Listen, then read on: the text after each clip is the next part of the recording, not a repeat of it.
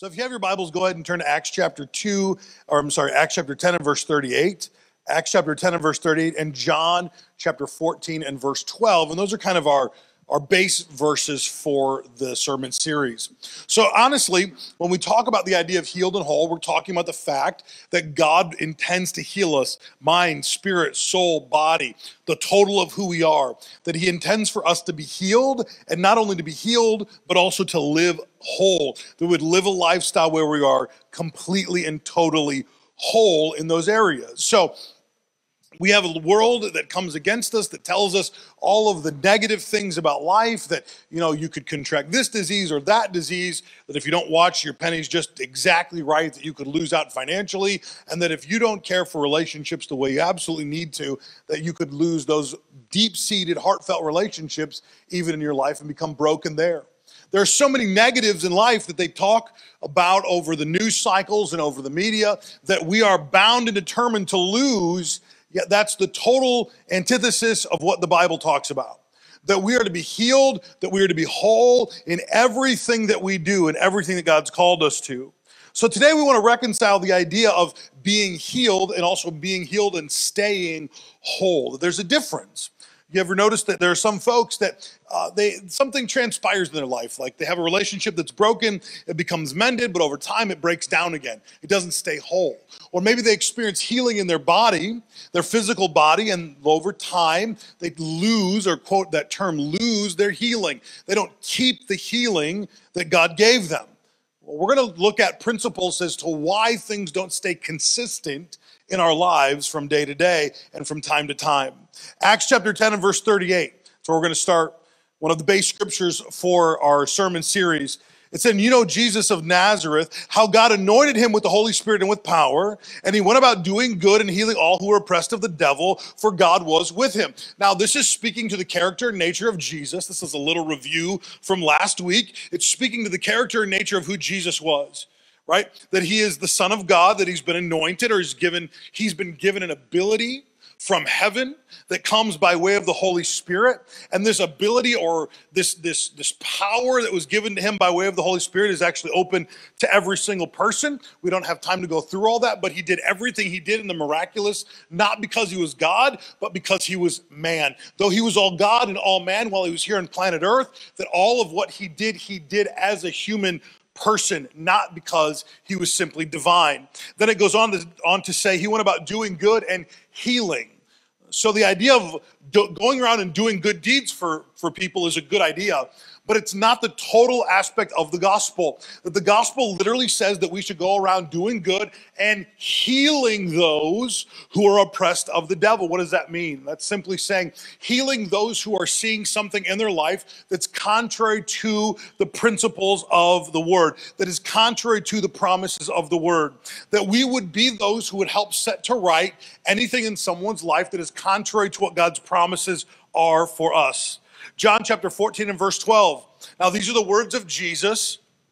He talks about his life and he says, Listen, I'm telling you that if you believe in me, the works that I do, you will do these also, but also greater works than these will you do because I go to the Father. So, first, we have the character, nature of who Jesus is. That Jesus is a miraculous working person. That anytime Jesus shows up on the scene, a miracle has either just happened, it's in the process of transpiring, or it's about to happen. That you cannot look at the life of Christ without seeing the miraculous and especially healing. That he is going about as part of his nature and his character, healing all of those who are experiencing anything less than God's best for their life. And then he goes on to say, this is the character and nature of who I am. He goes on to say this that all of these things that you've seen me do, that you as believers, those who believe in me, that you will do these same things, but even greater works than these will you do. So, this is the context for where we're, we're really jumping off in this sermon series. We have this idea, though, that that we have this moment of faith, and that when faith is produced to the extent that the anointing of God is distributed in our life, or the power and presence of God is distributed, then then, then and only then can we lay hands on the sick and see them recover. Then and only then can we see God do the miraculous in our life. That when there's this moment where we become like the Pope, man, we get on his level, then maybe something miraculous can happen in our life. Yet Jesus was talking to folks just like you and I, common, ordinary, everyday people, and he said, Listen, you can do the same works I do. And even greater works than these you can see happen at your hands. But there's a caveat.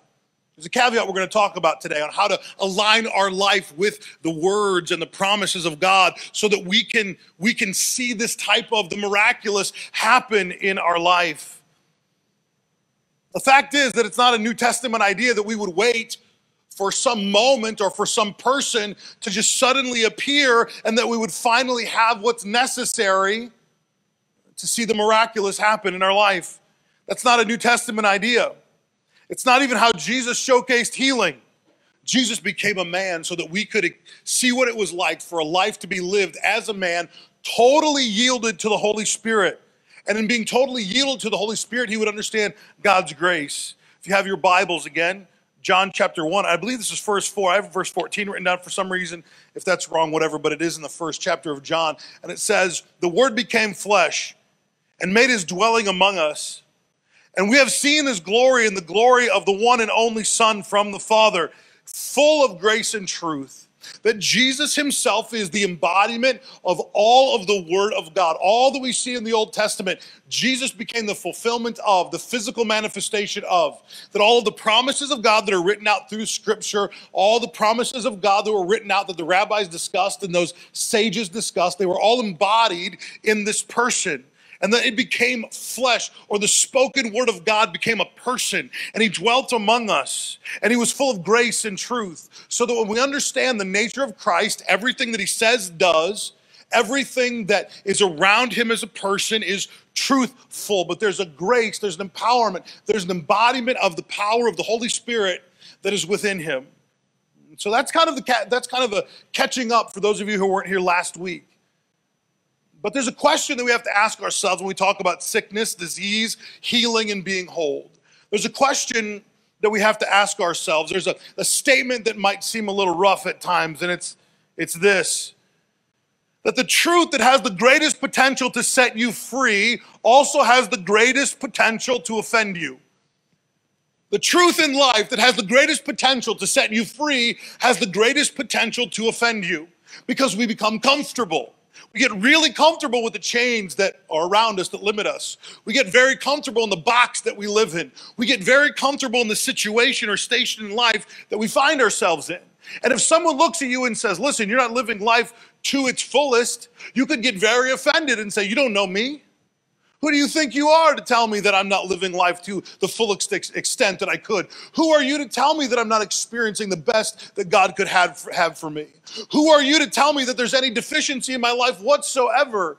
And before this sermon's over, we're going to get to a very hard, impactful question that crosses this line. So, the question, the hard question, why do people lose out of the promises of God? Why do they lose their healing?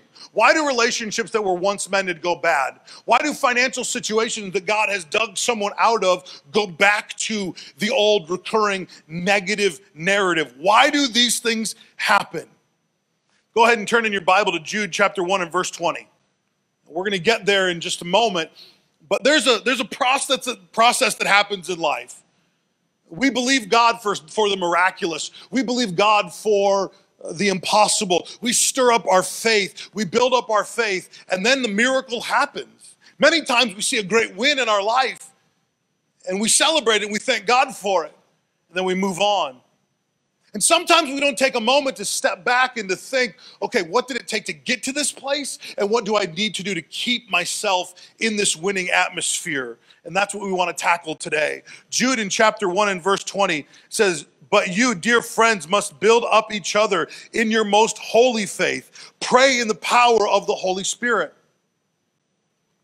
Build yourself up in your most holy faith, that there is a moment of replenishing, that there is a moment of building. We understand this on the outset of a problem. When a problem hits our doorstep, we're pretty good, most of us, to say, okay, what do I need to do to align myself with God's promises? What do I need to do to align myself so that in this moment, God can take over, so that in this moment, God can have his way, so that in this moment, I can experience the miraculous, or I can experience healing, or I can experience wholeness? We're pretty good about that on the, on, the onset of an issue. But what do we do when we've fought the fight and we've won? What do we do when we've fought the fight and we've seen maybe a little victory? What do we do when we've fought the fight yet we haven't stepped back to replenish ourselves? Jude says there's a building of self, the most holy faith, the most sacred faith that comes as we interface with God, that comes as we pray in the power of the Holy Spirit, that comes as we fellowship with Him. See, you can live whole, you don't have to live broken. You can live whole in every area spiritually, physically, financially, emotionally, relationally. You can live whole in every single area, but there's a process to it.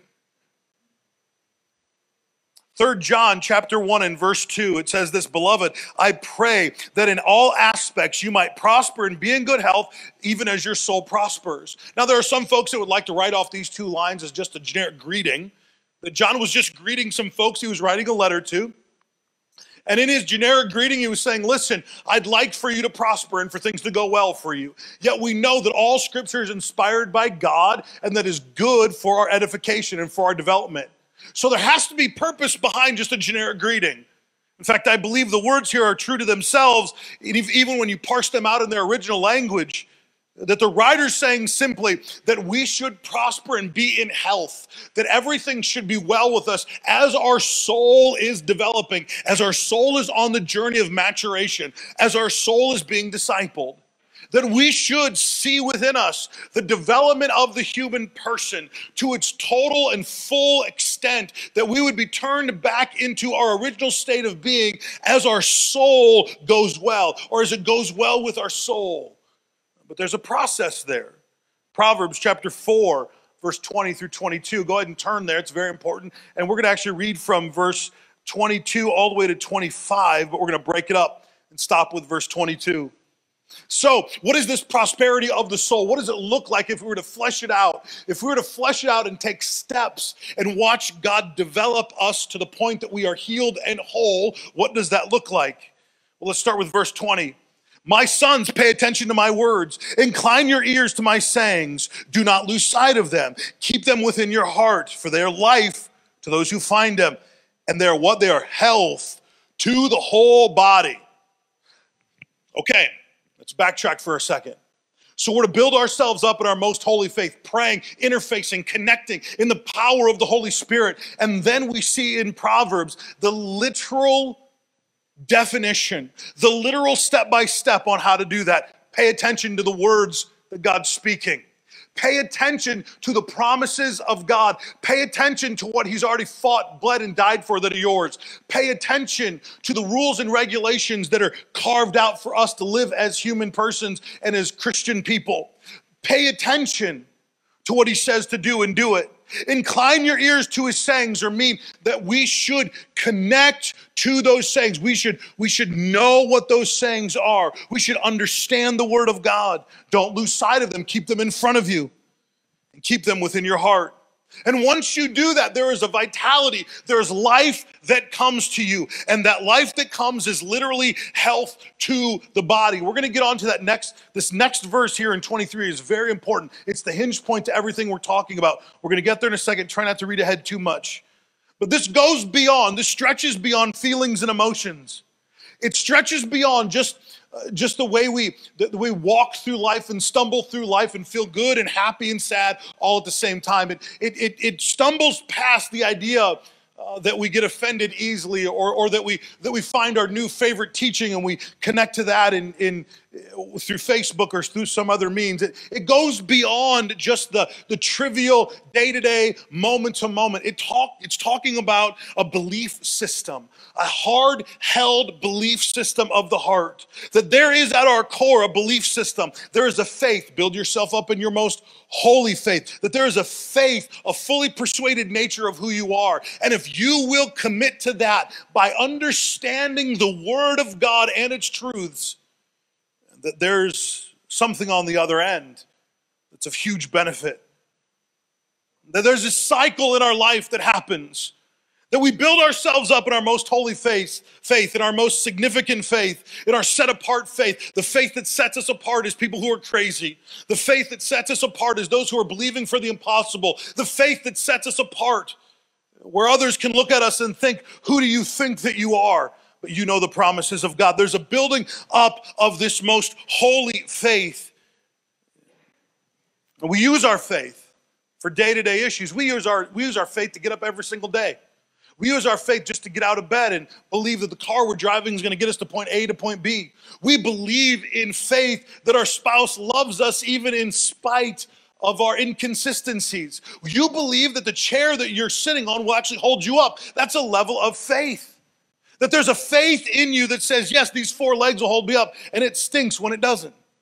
You sit down and crash over or fall over, and your faith is diminished in that piece of furniture. But there's a level of faith that connects us to the day to day that we use daily. There's a level of faith that we use in our activities. There's a level of faith that we use when we when we step out and do something of merit. When we step out and go for that promotion, there's a level of faith that says I can have it.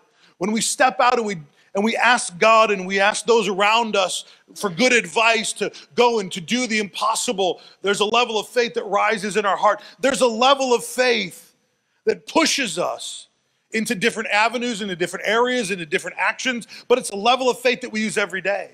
And then there's a level of faith that we use to overcome mountains. The Bible says that if you believe in your heart and don't doubt, that you can speak to that mountain, that cast itself into the sea, that it'll be turned over on itself. And I don't have time to go into that Bible reference too much, but it really was talking about dead religious systems. That if you have enough faith, you can speak to old dead religious systems and watch them be uprooted and turned over on themselves.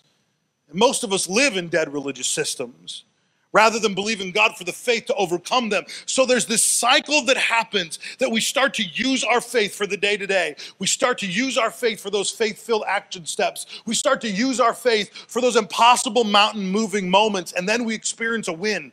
We experience a great win in our life. We experience something that we've accomplished in faith that is of great value to us. But then we become depleted. Not because we want to, but because we've used our faith. Not because we want to be depleted or deficient, but because we've gathered all of the strength, we've gathered all of this faith, we've gathered all this knowledge, we've studied the scriptures on a particular topic or subject, and we've we've released it into the atmosphere, and we've watched God do the miraculous, and now we get depleted. And this is when the enemy attacks. This is when the enemy attacks and our faith is depleted. Yet Proverbs says to get back in the cycle so that you don't fall prey. This is where people lose their healing. This is where the relationship goes bad again. This is where the financial issue takes a left turn. This is when those recurring issues and themes of life sneak up on us even after we've had a win. Because what happens is that we've used up all the faith for today and we haven't garnered faith for tomorrow. We get tired sometimes in the fight. We get tired sometimes because it's not part of our habits. It's not our habitual routine to build ourselves up in our most holy faith. It's not our habit to hear and to hear, as the Bible says, is how faith comes. The faith comes by hearing and hearing, the repetitive nature of filling yourself up. So, Proverbs chapter 4 and verse 23 guard your heart with all diligence. I love that. I love that phrasing. Guard your heart with all diligence, for from, for from it flows the springs of life. Put away deception from your mouth, keep your lips from perverse speech. Let your eyes look forward and fix your gaze straight ahead. Now, this is the writer talking to you and I about getting back into this cycle of faith so that we're not depleted and we're not run down, so that we can have faith for that next battle, so that we can have faith for that next healing, so that we can have faith for that next issue. He says, guard your heart. Guard your heart, for out of it flows the issues of life. Now, many of us hear the word heart and we think, we think Valentine's Day, we think emotions. It's not what the author's talking about. In fact, in, um, in wisdom literature in the Old Testament, wisdom literature is Psalms, Proverbs, Ecclesiastes, sometimes Song of Solomon, different parts of it. But wisdom literature had two major focuses health and wealth. So when they wrote about the wisdom literature, they put the wisdom literature books together. They were literally trying to give to the, the hearer ways to empower them to become wealthy and healthy all at the same time. And in doing so, the writer here in Proverbs says, guard your heart. Now, not your heart, your, your emotional core, but your heart, your belief center. When, when the writer in the, in the uh, uh, wisdom literatures, when they were talking about the emotions of a man, they would talk about the idea that he was moved within his inward sense or he was moved within his bowels. It wasn't about having to go to the bathroom. It was about the fact that there was an emotional pull and he didn't know how to deal with it. So they used different wording. But when they talk about the heart, they're talking about a belief center. So guard your belief center. If we go back to the first portion of what we read today in, in, in Proverbs 4, verse 20. Pay attention to my words, incline your ears to my sayings. Then jump down to 23. Guard your heart. So once you've collected what God is saying, the truth of what He's saying about your situation, that you are healed, that you are whole, that your relationships are mended, that you are the lender and not the borrower, that you know the promises of God for your life. Once you know that, He says, put a guard around that. Put a guard around that. Don't let the, don't let the guard down. Don't let someone convince you otherwise, because from that heart flows the issues of life. Listen, every aspect of, of life flows from your heart. Everything you receive, everything you see in your life, everything that you feel in your life comes from the heart. The idea of who you are, of who you really are, of who you truly are, comes from your heart. The thought or the struggles in your life, they come from your heart. The belief about God and your relationship with God comes from the heart. The concepts that you get what you deserve or you don't get what you deserve comes from your heart. Guard it. Fill it first with the principles and the promises of God. Get inclined to his sayings. Connect with the word of God and then put a guard or a hedge around it. Because out of it will flow all of the issues of life. And then he says, put away deception from your mouth and keep your lips from perverse from perverse speech. That's not about cussing. That's not like saying, hey, I got that t shirt that says, I'm a Christian, but I cuss a little. That's not what it's talking about.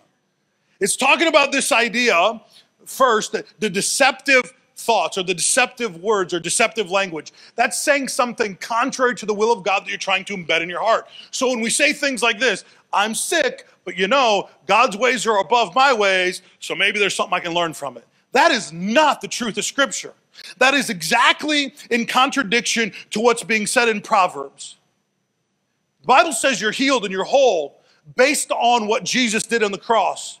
We deceive ourselves or we get our mouth talking in deceptive words when we say, well, his ways are above my ways. Or he's, he's teaching me something.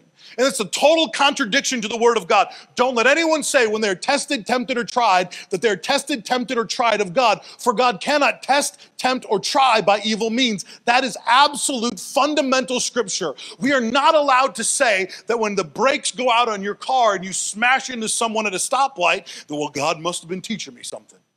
We are not allowed to say that when the doctors come in with that big C word and it scares us, cancer, well, God must be teaching me something. No, that is the devil. That is the contradiction, the absolute opposite to the promises of God. You are not taught by an abusive father.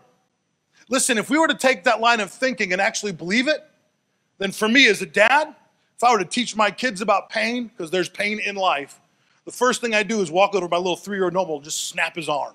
Just break it right in that femur. You know, every one of you would call for me to be put in prison if I did that. And rightfully so, that's abuse. Yet we ascribe the same behavior pattern to God and say He's teaching us. That's a deceptive thought. That's deceptive language. That, that's deceptive speech that we're supposed to guard our heart against. We're supposed to understand the full nature of who He is the concepts of the promises of Scripture, to guard them in our heart and not allow a singular voice or the voice of the masses to persuade us otherwise. And then it goes on to say that there's perverse speech. Perverse speech is saying that you are anything different than what the Bible says you are. You are the healed of God. You are a child of God. You are whole. You are wonderfully made. You are beautiful in His sight. That there is nothing in you that is deficient because God put within you everything that you need based on the sacrifice of Christ. So the Bible's really clear here. Guard your heart. Guard that belief core. Guard that centerpiece. What are you believing for? Where are you setting your faith or faith? Where are you focusing your faith? And then he says to put away deceptive thought. Put away those thoughts that are contrary Put away those thoughts that are contrary to the fundamental truths of Scripture and then understand that you are not allowed to talk perversely about yourself. You are not allowed to talk about yourself in a way that's the that's any way different than the way God sees you. You are loved. You are fearfully and wonderfully made. You have a purpose. You have a destiny. That nothing that you've done in this life devoids you or devalues you from the way God initially intended you to live this life. And it sounds arrogant at times. Man, does it sound arrogant when you know that, that life has just, man, it's just happened fast. And there's a prognosis, there's a diagnosis that isn't good. And you look your doctor in the face and say, man, it doesn't matter what you say because I'm healed. Because of what Jesus did, I'm healed. It's hard to look at a deficiency in our bank accounts at times and say, you know what, it doesn't matter what those numbers say. I know that I have more than enough. I know that I am going to be the lender and not the borrower. I know that God has, that He has provision for me, that He has prosperity for me. It might be hard at times to say what is contrary even to our state of being. But the fact of the matter is that that is that perverse speech that Proverbs, Proverbs speaks of. And then verse 25, he says, uh, let your eyes look forward and fix your gaze straight ahead. That once we understand in our core, in our belief center, in that centerpiece of faith, once we understand the principles and promises of God that are ours, once we once we push away teachings that are contrary to the promises of God, once we start to realign ourself and our self-value and our self-worth and see ourselves as Christ does, that in that moment we don't look to the side we don't look to the right or the left, that we stay focused, that we fix our gaze ahead, that we, that we focus on the prize, we focus on the healing, we focus on the restored relationship. We focus on the financial benefit. We focus on what God has for us and not anything that's in our past, not any, anything that's to our right or to our left, that we know what is ours and we go after it.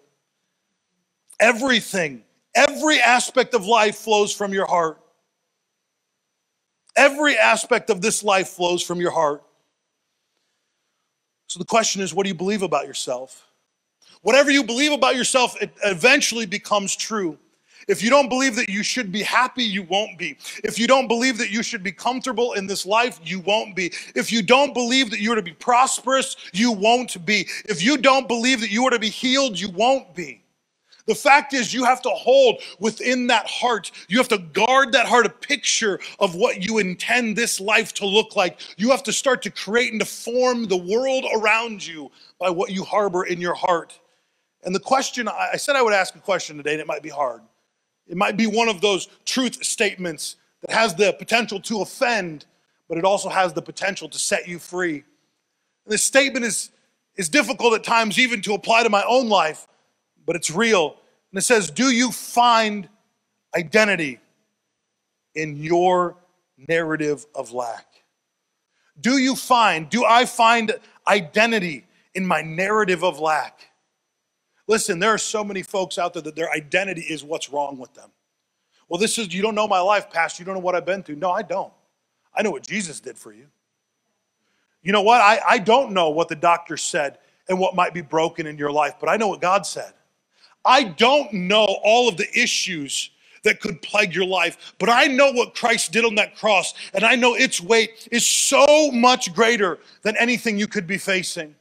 Listen, there's a truth that we can identify with either the lack in our life or we can identify with the abundance that God has paid for. Where do we identify? And it's a moment by moment choice. This is what it is to guard our heart. When we're faced with adversity, what do we believe?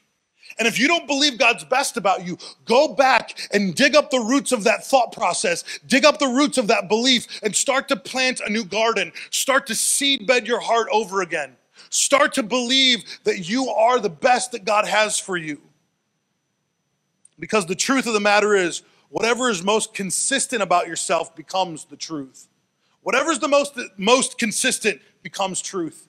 If you don't see yourself as God's child, then you won't be his child. If you see yourself as a failure, then you are going to be a failure. If you see yourself broken, then you are going to be broken. We have to learn to re identify with the scriptures and not our experience. Our experience does not dictate what this scripture or what this Bible says. Our experience does not dictate the promises of God over our life. He gets to define who He is, He gets to define the promises, He gets to define. He gets to define who we are. We don't. But whatever be is the most consistent about who we are becomes the truth of who we are. So we have to ask ourselves the question where are we identifying? What is the heart saying about who we are? What is our heart telling us about who we are? If we're to be healed and to be whole, if we're to be healed and to maintain a sense of wholeness, we have to come to a place where we re identify with the promises of God first. We need to learn to build ourselves up in our most holy faith that we come to a place in Christ where we are in actively uh, pursuing the promises of God. We're actively searching the scriptures for what is ours. And man, for you, this might be so the, the, the first like the first time you've ever done anything like this. It might be so difficult that all you can do is to just take in that John 3:16 verse that God so loved the world that he gave his only begotten son that we wouldn't perish but we'd have ever, everlasting life. That you might need to just hang on that truth for a while that I God loved me. God loved me so much he sent his son for me. That I I I am worth something because Jesus died for me. And it becomes that repetitive nature to the point where it's just reactionary. That when something happens in your life, you say, No, no, no, no. God loved me. And let me prove to you how he loved me. Jesus died for me. And because he died for me, I know that I have security in this life when it is over, that I don't have to worry about the afterlife. I don't have to worry about what would come when this life is over, that I know I'm his and that I'll find heaven as my home. Maybe that's the first verse you have to connect with. But maybe you're on a different level and you connect with other verses, like no weapon formed against me shall prosper, and any vain tongue that would rise up against me in judgment I shall condemn. For this is the heritage of the children of God. That you know you are secure and that you are at peace because because of who God is and because of what he's done in your life. Because that truth becomes the overriding conversation of your heart, it becomes who you are. But we have lied to ourselves and told us that aspirin fixes headaches there's nothing in aspirin that's going to fix a headache, not long term. And you ask anyone that suffers from migraines and consistent migraines, and they'll tell you aspirin's good for a while. Maybe even some really high dose Tylenol is really good for a moment, but it doesn't fix the problem. When I was growing up as a young child, I used to have all kinds of food allergies to the point that if I ate just a little bit of the wrong thing, I would get these massive headaches to the point where I couldn't move. I was like, I was just out laying on the couch, laying over my mom, plugging my ears, just trying not to hear or see anything. It was debilitating to the point where I can remember we were on family trips uh, going up to Adventureland up here in Des Moines, and the headache came on, and all I did was sit on a park bench all day because I couldn't move. It was rough. And eventually, as, an, as, as a teenager and as an adult, I got a hold of this idea that God doesn't want me to live that way.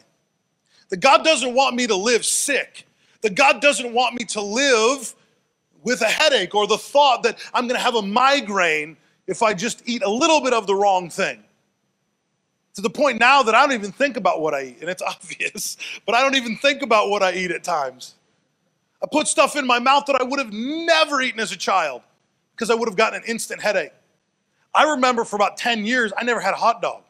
Now I don't even think about it because the crap that's in hot dogs isn't good for you, but also because it was an instant headache.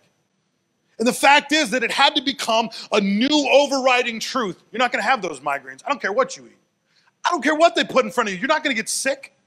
You're not going to get sick. You don't need to live in that fear.